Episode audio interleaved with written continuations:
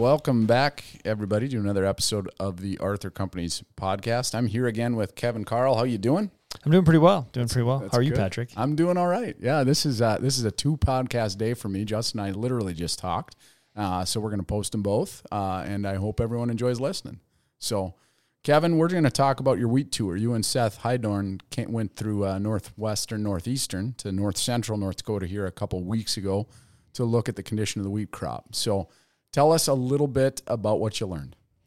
So just to back up a little bit, what what we try to do or attempt to do is we take uh, we take three different cars. Uh, we try to tour all the areas that matter on hard red spring wheat because being from North Dakota, well, you're from Roseau. There's a lot of wheat in Roseau There County. is so a lot of wheat. that's almost like northeastern North Dakota now. But it is. if you are in northwest Minnesota, North Dakota, you know, hard red spring wheat matters. I'm a Right. kid from Bismarck, you're a kid from Roseau. So Right. I mean, that's the one thing we feel like we can know really, really well. Corn and soybeans, you know, if you're not from Iowa, I guess some people think you don't matter. I think you do, but but for the most part, that's something we feel like we should know really, really well. yeah, we matter and we can move the market So to some extent. yeah. So what we did was we had one car that uh, started out of Fargo and kind of did south of I-94 and went over towards like Linton, Emmons County and looped around in, in, in north of that Jamestown, central North Dakota area. Yep. Um, and then uh, I, my car did what I like to call the wheat highway, which is basically you go up the Red River Valley and then you kind of cut across north of Highway 2 over to Minot. And then we kind of circled back around uh, through Harvey and then through the southern Devil's Lake Basin. So like Benson County, uh, Eddy County, Griggs County, Sure. you know, northern Steele County on our way back, kind of a loop there around Devil's Lake. But really, most of the wheat acres are all in that northern North of third Highway north. 2. Yep, north of Yeah. Highway two. So we did that tour, the two of us. So I I can personally speak to that, and then we did send. Uh, Aaron Remick, who is our resident Minnesotan, and Adam Sipp, who's from Ada. So we have a Crookston kid and an Ada kid. So we sent them up Highway 75 into Minnesota up through Hallock and then kind of back down uh, right along the Red River through like Oslo and Yep. that country where there's a lot of sugar beets. So there's a lot of wheat. A lot of wheat, high yielding wheat. Yeah, so we try to make some estimates and, and come into this this planting report we got yesterday, and hopefully we have uh, some good data, and and that was our goal. Yeah. What for, for at least the wheat that you drove past? What stage was most of it in here? And let's get the date right here. What date? What date were your was your wheat tour? So we were somewhere around the middle that middle week, like the 14th of June. Okay. I, th- I think it was somewhere in there. We it was a we did I did three days, so three days in a pickup, and uh, we kind of had some time in that week. Everybody looking throughout the same growth stage, or was like attempting to be the same growth stage. Sure. Planting day was we what we found was v- really really varied, but um, generally we try to do it sometime like within two weeks before the the acreage report, which was the last day of June, so the 30th Sure. yesterday. Yep. Yep. Yep. Ironically, I was not uh, uh, not necessarily a part of the tour. I found myself in Northeast Montana last week. So in the drive from Harvey on up, uh, got a little look at what uh, what northwestern North Dakota looked as well. So we've we've covered a fair amount of geography here. So tell us to start with what you learned. I would say overall, if I just you know grade it on a scale one out of ten, I'd say a four. Um, and when I you know looking at our wheat here in Barnes and Cass counties, you know every day, I was disappointed in what we saw. It looked thin. Yeah. Tillers looked tough. Um, but every day, every 15 miles, when I got west off of Highway 18, west of Cavalier, I felt a little bit better. And then by the time I looped back, I was feeling like really, honestly, just a lot of gratitude that we have the crap we do. Sure. And there are some, Yeah. there's just some really tough fields. So Yeah. I'll kind of give my synopsis of what I saw go town by town, what we saw, kind of the growth stages. Now, to be fair, there's so much variability in this crop. I, I don't. There were so many fields we looked at each other and just put our arms up. We didn't know one how to count it or two how to rate it. Right. So as you come up the valley, um, our, our wheat our wheat acres are down in, in Cass and Barnes counties. We started our day with Grant Maring at Westbred. He's the technical rep for the state of North Dakota for Westbred. And Yep. in my opinion, no one looks at more wheat fields Oh, in a day than he does. He's good. We had him on like the sixth episode. So he gave us kind of a wheat 101. We- Yep. We, we have a couple finance guys and, and general managers like myself. I, I can drive by a wheat field and tell you if it looks great or bad, but I, you know, there's nuanced details Sure. in there. So he and our, our agronomy manager out east, Justin Canal, we, we started at the Barnes County two uh, plot that they have. yeah. And so he walked us through. He has plots in Bottineau, uh, Arvilla, Rugby, it'd be northern Barnes County, so northwest of Pillsbury, and then he has one. Uh, I want to say it's like west of Enderlin, but I'll probably butcher that. But he kind of said, "Hey, this is what I'm seeing. It's other plots. Here's what the different varieties we're seeing. Here's what the tillering's been doing." And then he kind of gave us some things to look through as we went region by region. So at that point in time, we drove up uh, through Steele County. Northern Steele County is really tough. I would say that there's a lot of wheat that isn't going to make 30 bushels to the acre until you get to Northwood. So Yeah. between Right. you know that Steele County in general looks pretty tough. Southwest Steele County is probably the best, but and it's Steele County is a small county, but uh, that northern Steele County, that that north of Finley, Sharon, Yeah. and Aneta's pretty tough. Um, as you get into Grand Forks County, things look a little bit better. Um, I would say there's, but everywhere we drove on day one, they're twenty percent less than I would say an average yield. Okay. So you plant a crop, you hope for seventy, you probably get fifty five. This is all looking like 45, 40 bushel wheat. Sure. And there were fields, but we saw some 35. We saw some maybe 60. Sure. With rain, and and Right. we had gotten rain like a week after that. We got Yeah. inch rain in, in most of those areas, but still, the the stand you can't make up for the stand counts and the bad tillering. No. More than Um, likely, any rain from there on out is going to help you fill a head, but it is not going to get you more heads per acre. So, Yeah, and, and so I, I would say, you know, we we we started that night off. We we went to dinner with a with a big farmer in Northwest Minnesota and talked to him about his crop, and, and you know they echoed the same thing. I can't, you know, sometimes farmers like to undersell how bad Sure. their crop is, and so he was saying, no way we make fifty five, and I'm like, that farm must average way over that, and you know that's Red River Valley ground in Northwest Right. Minnesota, and, and Yeah. we ended up finding that he was speaking the truth when we toured it. But uh, you know, so we were kind of coming in maybe a little skeptical and hey, is it as Yeah. bad as people say? Right. Um, and it, it was. it was. Yes. Yeah, it was. The second day we drove up, uh, we drove in uh, basically through Walsh County. Uh, we went up through Grafton and Nash, and then kind of looped up into Cavalier, uh, where the best wheat was supposed to be. Mm-hmm. So you get Cavalier to Neche, it's it's pretty decent. Bathgate, Okay. that's probably going to be close to trend line to slightly above trend line, but it's a really small pocket of Pembina County. Sure. I think eastern Pembina County is, is tougher and western Pembina County wasn't great. Okay. Um, right through the center was good. I thought Walsh County looked pretty decent. We we the hard thing is when you're looking at tough fields or below average fields all the Yeah. time. We drove by some fields by Grafton. And we thought, hey, this is great. Let's get out. Let's count it. When you get out there, you didn't realize that yeah, it's uniform and consistent Yeah. and it's full, but it's really short Sure. everything we found, Patrick, was Yeah. unbelievably short. I mean, Sure. I've been driving through that part of North Dakota my whole life, you know, Yeah. going up to my grandparents' farm, and I couldn't believe it when you got out in it. It's really short. There were a lot of heads per foot, and when you look down the rows, a lot of heads per foot, not a lot of tillers.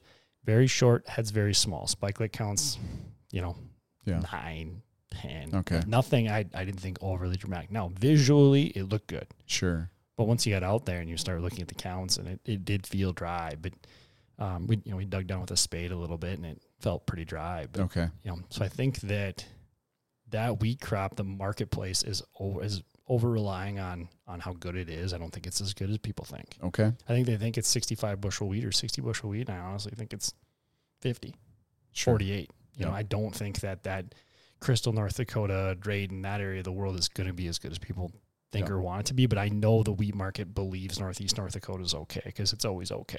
Sure. Yep. As you go up the hill towards Langdon, Nekoma, north of Doyon, kind of that country as you're in Cavalier County, um, Ramsey County, the wheat was nowhere close to heading. It Okay. was it was ankle high, had been planted later. There was there was no way to get a yield determination. The fields looked really consistent, but they were just really spotty Yeah. just really spotty. So I think that's a later planted crop, and, and maybe this heat right now we're having is, is hurting it, but probably would look better. And I've talked to a, a couple of the guys up that run elevators up there, and they're saying it looks better, but it's 40, 40 45 bushel wheat. Yeah. So, you know, for them, that's a giant disappointment. Cavalier County is the number one production county of wheat in the state Sure. every year. Yeah. So if Cavalier, you know, as goes the yield, goes Cavalier County. So if Cavalier County can't pull a 58 to a 65, Yeah. We're not going to make it up elsewhere. yeah, you just High can't yield. do it High acres.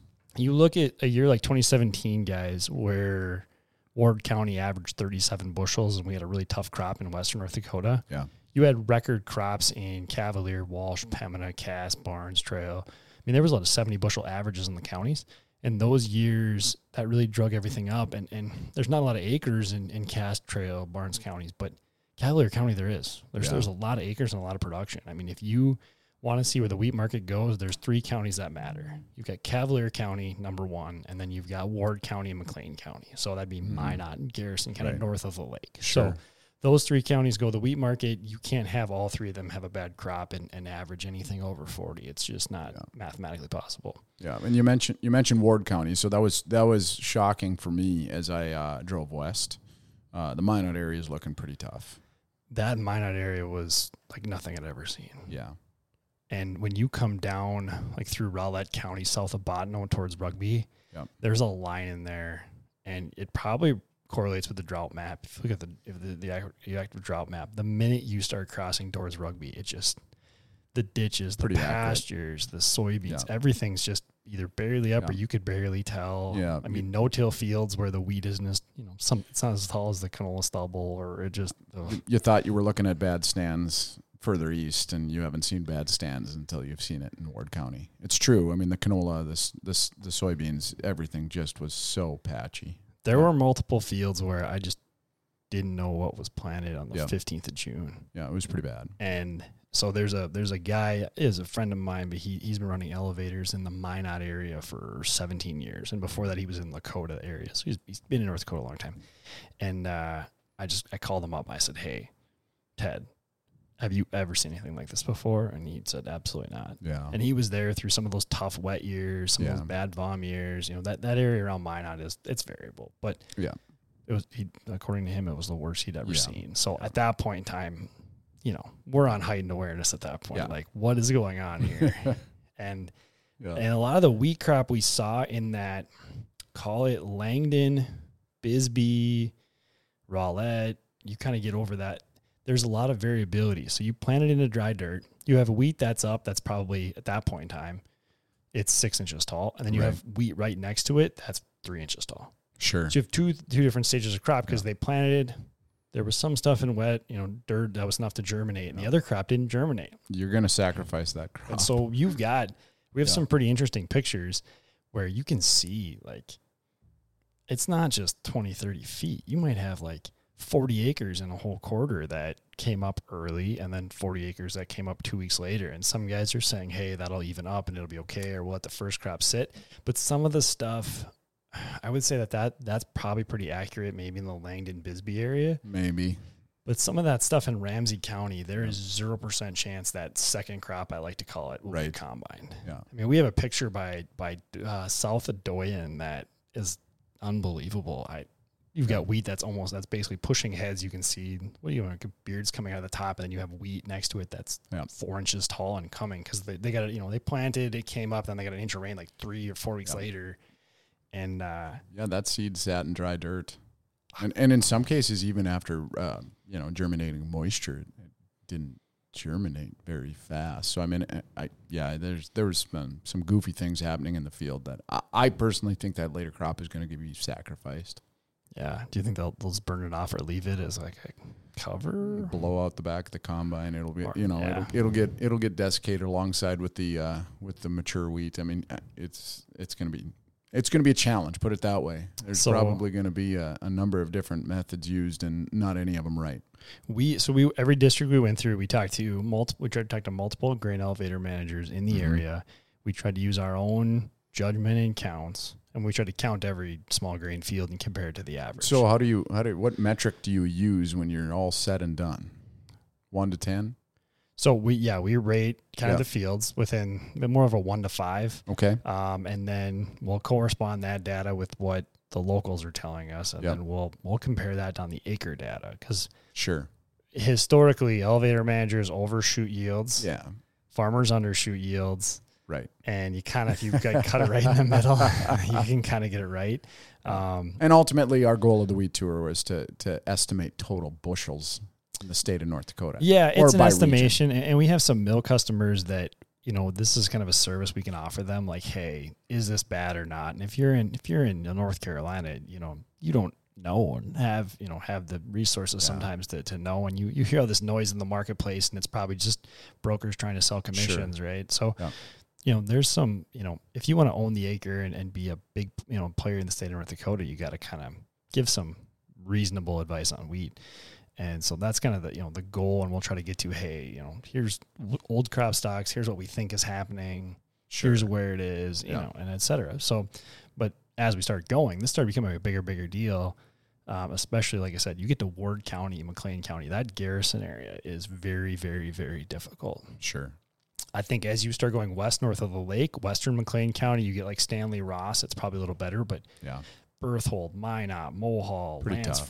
Yeah. There was- Surrey, just there was a there was a line as I drove west somewhere somewhere west of Stanley uh, that started to green up, and so actually in Williams Divide County looked really pretty good, um, remarkably good, quite honestly. They they planted late, they got some rains.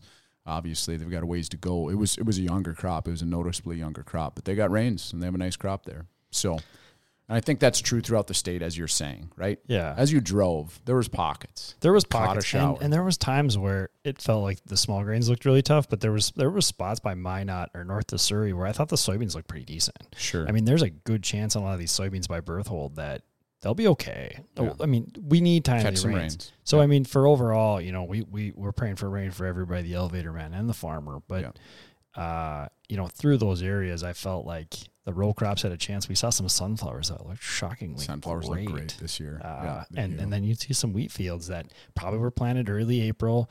Um, everything was open, and it just you know we had that big heat in May, and it was a little dry to start. And, I mean, agronomically, I don't know every area what happened, but for the most part, the row crops I thought looked pretty decent and shockingly consistent. Um, there were there were spots that looked terrible and spots that looked really good, but yeah, the wheat everywhere looked, I would say, below average sure. Yeah, and then you know in corresponding all that data and coming through the the Wells County area, you know that's nothing special. There's there's pockets where there's decent, there's poor. East of Right. Fessenden looked much better than west of Fessenden.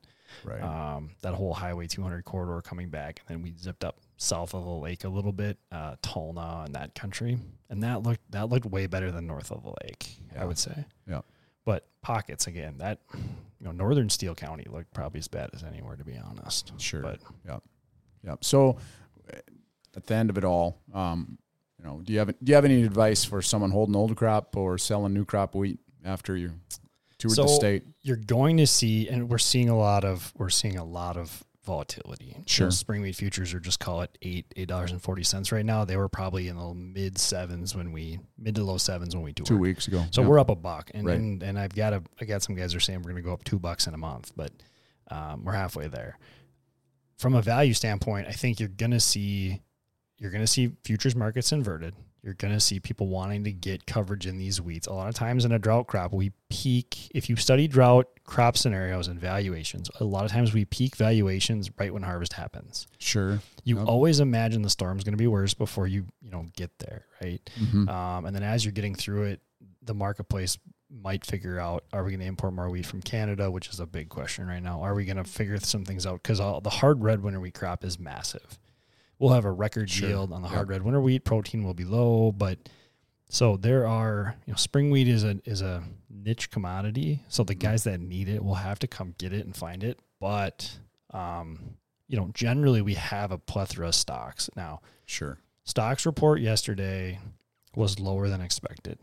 I think North Dakota was down like 40 million bushels year over year on on-farm stocks on spring wheat, which was a big surprise to me. But Mhm. uh, there still is a lot around, so it's it's how can we ration it? How much do we cut exports? Because as we raise price, Patrick, we're gonna start cutting down on exports. We're not going to export 300 million bushels. We're probably going to be sub gonna mill it. 200. Yep.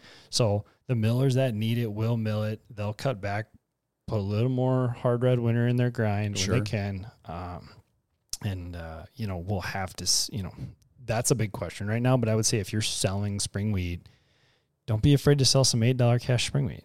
Sure. Like we bought some here yesterday, um, both in Harvey and in, in Arthur. And, you know, I talked to one of our big growers that has a lot of wheat on the farm and he asked what I thought he should do. And I said, let's keep this really simple. I hope I'm wrong because you've got more wheat in the bin. But right. when was the last time you sold $8 wheat? And he kind of laughed and he asked me when the last time I bought $8 wheat was. I said, well, I think 2012. And I was, you know, super green behind the ears and didn't know what I was doing. But uh, it's been that long. So don't, if you Right. have some, like, Yep. don't be afraid of, look, if it goes to nine bucks, so what? Like, you avoided selling it at four and a half. So just Right. kind of, It wasn't that long ago. no, the superpower was waiting. And, No. And uh, I think I think with a lot of things that it's easy to get more bullish as we hit the top and get high. You, you look at I mean, look at anything. You know? Yeah, yeah. Um, look at the lumber market. The lumber market's down dramatically in the last month, and I'm not an expert on that, off. but yeah, as soon as like the mainstream media is talking about it, it's probably getting toppy. yeah, it's probably too late. Yep. So tell us. Yesterday there was a stocks report. If I if I'm am right, actually a planting report. Correct. We got both. Yeah, we, got got, both. quarterly stocks, and which is really important because we're looking at June one quarterly stocks by state, and Yep. then what we're looking at, Patrick, is we're saying, okay, this is how much corn, wheat, and beans every state still has, Yep. both on the farm and at the elevator, and we're saying, okay, we have one more quarter. So this would be our third quarter report. We have one more quarter before new crop, and we get new Right.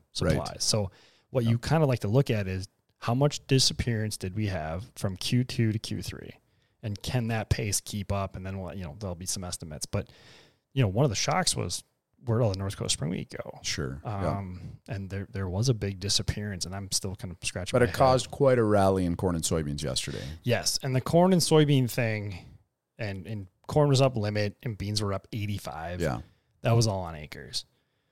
So we had our March planting intentions, and the marketplace thought we had 94 million acres of corn, 93 and a half 92 million acres, and we got yeah 92 seven or something. Um, and on beans, it's just it's not enough. Even with a trend line crop today, unless we ration demand or there's no trouble elsewhere, we have we have long term problems on the balance sheet for the next year on corn and soybeans. So, you know, price will go up to try to ration that a little bit. Mhm. On the same time, in the oilseed complex, you've got record one in a thousand year heat right now in Alberta and Saskatchewan. Sure. So cold weather crops, their wheat, their canola, they they do not like it hot. Yeah. So if you're a Western Corn Belt farmer and you're growing soybeans in Minot, you're kind of competing in the oilseed complex with all the other oilseeds. Sure. So a soybean in Iowa probably competes, you know, with the soybean North Dakota, but we also compete with those other. So overall, this heat that we're seeing here, it's way more dramatic up there. It was 100 degrees in Alberta yesterday, Sure. which is like an all-time record. Yeah. Um, Canola's probably bolting. Not a great time. all the feed grains in general, feed grains and oilseeds. Yep. Right now, we're under some sort of production issue outside of anything east of the Mississippi River. hmm So you're going to see volatility. There wasn't as many acres planted as we needed. And even with a good yield, you can never make up for acres. hmm A 100 bushel corn in McLean County is still better than, you know, prevent plant of zero. So, you know, starting from that that total production number, we're going to have some some issues in the corn balance sheet long term. Um, I think the Dakotas will be okay if we get some timely rains. Um, I know things look tough right now, but the row crops are shockingly holding on okay. How far out are we exporting corn as a country right now? So here's the interesting thing about corn. Generally, this time of the year, I'm looking at selling corn trains, you know, late October, November, December, maybe like a Jan, Feb, March bid once in a while. Yep. I mean, we're getting calls all the time of, hey, what would you sell corn Jan, Feb, March, April, May next year? What are you thinking? So it feels like what I'm, what I'm trying to get at is that's very odd for us in June. Yeah. So well, we're on here in you know July 1st. Like usually, Demand la- isn't that far yeah, out. yeah. The last thing on my mind is what am I going to do in Jan, Feb, March with our corn bunkers? And I, Yeah. you know, I'm like, oh. So like the first time a, one or two guys called and said, hey, would you offer any trains on Jan, Feb, March? I kind of said, what's going on here? No, Right. leave me alone. Like, Right. you know, we're trying to spray herbicides on soybeans and leave me alone. But this year it's been more consistent where we're seeing more demand. We're seeing more phone calls on that. And I think a lot of it just has to do with there's there's demand for feed grains in this country. So basis should be supported throughout the year Sure. is kind of what I'm thinking step one is going to be. So, you know, don't be afraid to I, I think the farmer can be patient here because I think that one, there's there's a lot of good demand. You've got some issues with the Brazilian crop with late planted, hot, dry. We just had a frost. You know, there's it's a big area, but And you're sa- you're issues. you're So, saying you're saying bushels in the corn belt can't make up, won't likely make up for this. I don't think so. No, Yeah, yeah. I don't think so. And when you look at soybeans, North Dakota and South Dakota matter Sure. a lot. Yes. So if you can't pull trend line yields in those states on soybeans, you have a big, big problem. There's no way to make the national trend line average. And the minute you start sucking down a bushel or two of soybeans off the national average, we're we're super tight. Because one, we're coming in with no carryout in next year, and two, we're crushing way more beans domestically than ever Right. before. I mean, we're crushing 185 million bushels of beans every month, give or take. Well, that's what we're carrying over our stocks to uses. And it sounds as though Western Sure. Minnesota eastern South Dakota is not all great. I, I don't know how bad it is. We haven't done that to her, but it's not all great. We, yeah, it seems like the guys in South Dakota are, are it looks okay today, but we have no subsoil moisture and we have no rain in the forecast. And it's going to be like 102 in Aberdeen on Saturday. Yeah. So, I mean, I think we're all in that boat right now where, yeah, if you had a really wet forecast, we'd feel like, yeah, maybe we took some top end off, but we'll be okay. Where now we're just all kind of holding our breath, like praying something pops up. And, and if you look at those things, and I know beans are made in August, but we got to get them alive to August. Yeah, no, we we we bought our time through June on row crops, right? And and what we lost in wheat, here we are. Here we are in corn and soybeans for the next 30 days. Hopefully we don't lose it like we did in wheat too. So um I I know we uh we see the glass half full. We're we're going to get some rains. We're going to make some bushels. So but it is critical for some geographies they won't get those rains. And and that's 100% true and I think we're probably one of the more optimistic trade houses out there, but mm-hmm. what really I start to look at is how's this puzzle going to fit? Yeah. Because you're going to have issue you're going to have localized issues where just things aren't available. These raw materials aren't there. So what what you know supply disruptions does that have? Right. And if South Dakota has a big issue, it's going to create a, a giant mess. Sure. There's a lot of crush plants down there and if there's no soybeans around those crush plants. Yeah, and and the Pacific Northwest wants soybeans. The Chinese want and need right. new soybeans. I mean, yeah. they they are very active in trying to buy those. So all of a sudden, you're looking ahead and saying, okay, are they just going to give those beans up to a higher crush plant price, or are they going to have to? And the and the railroad has rail cars to move. I mean, you know, Warren Buffett, yeah. the BNSF, they're doing a great job. They're not just going to step down and all of a sudden stay. No. So if you're a farmer in one of those areas that does get some good production, like there's a good opportunity for you where there's way more competition for your bushels than there has been in the past, and you get a year like this even with us planting all of our acres, there's a potentially really great opportunity here. Yeah. So I'm I'm very optimistic on timely rains. How about that? Sounds great. We'll watch the forecast. So, all right, guys. Well, I think that's uh, that's probably it for now. You got do you have Fourth of July plans, Kevin? Yes. So my in laws have a have a lake cabin in Park Rapids, and so uh, and it's my my oldest son's fifth birthday. Awesome. Which we talk about every other day of the year. I bet you do. Not on his birthday. And so uh, the fourth of July, he was literally an independent. Well, he's the birthday? third. He's third. the third of July, okay. and so and and uh, which is always a great time to have a birthday. But honestly, after four days at the lake with a bunch of kids under five, I'm like excited to come back to work Tuesday because I'm gonna be exhausted, just chasing them around. But um, what about you? Yeah, we actually are. We aren't. We aren't leaving much. We'll we'll go to uh, one of my wife's uncle's got a cabin uh, in Lakes Country, Minnesota. So we'll go there for the fourth for for at least part of the day. So it'll it'll be fun. But we I've been chasing around ten year old travel baseball. So okay. there's no travel baseball over the fourth. There's that's, no. That's what like, we're doing. I thought like Binford would have some big Fourth of the July. Binford Rodeo was like uh, last weekend. Oh man, I missed it because of travel baseball. But uh, that's all right. And a wedding. I forgot. I was missing. I missed travel baseball for a wedding. So no Binford Rodeo, no travel baseball. Um, but uh, but thankfully, a, a, friend of mine did successfully tie the knot, so that happened. Well, and, and and just throw a plug in here, if if you do need some help or have some questions with your farm marketing, or you want to kind of know what we saw, what we think, what our goals are, um, reach out to one of our merchandisers. I mean, we're we're here to talk. We're here to uh, try to help your farm make more money, and, and whether that's you know through us or mitigating something yeah. else, like reach out. We're a North Dakota based company, and, and we're just trying to, like I said, to help guys the best we can. Yeah. So. Sounds great. Kevin, thanks for joining us. And until next time, uh, enjoy your 4th of July weekend, guys.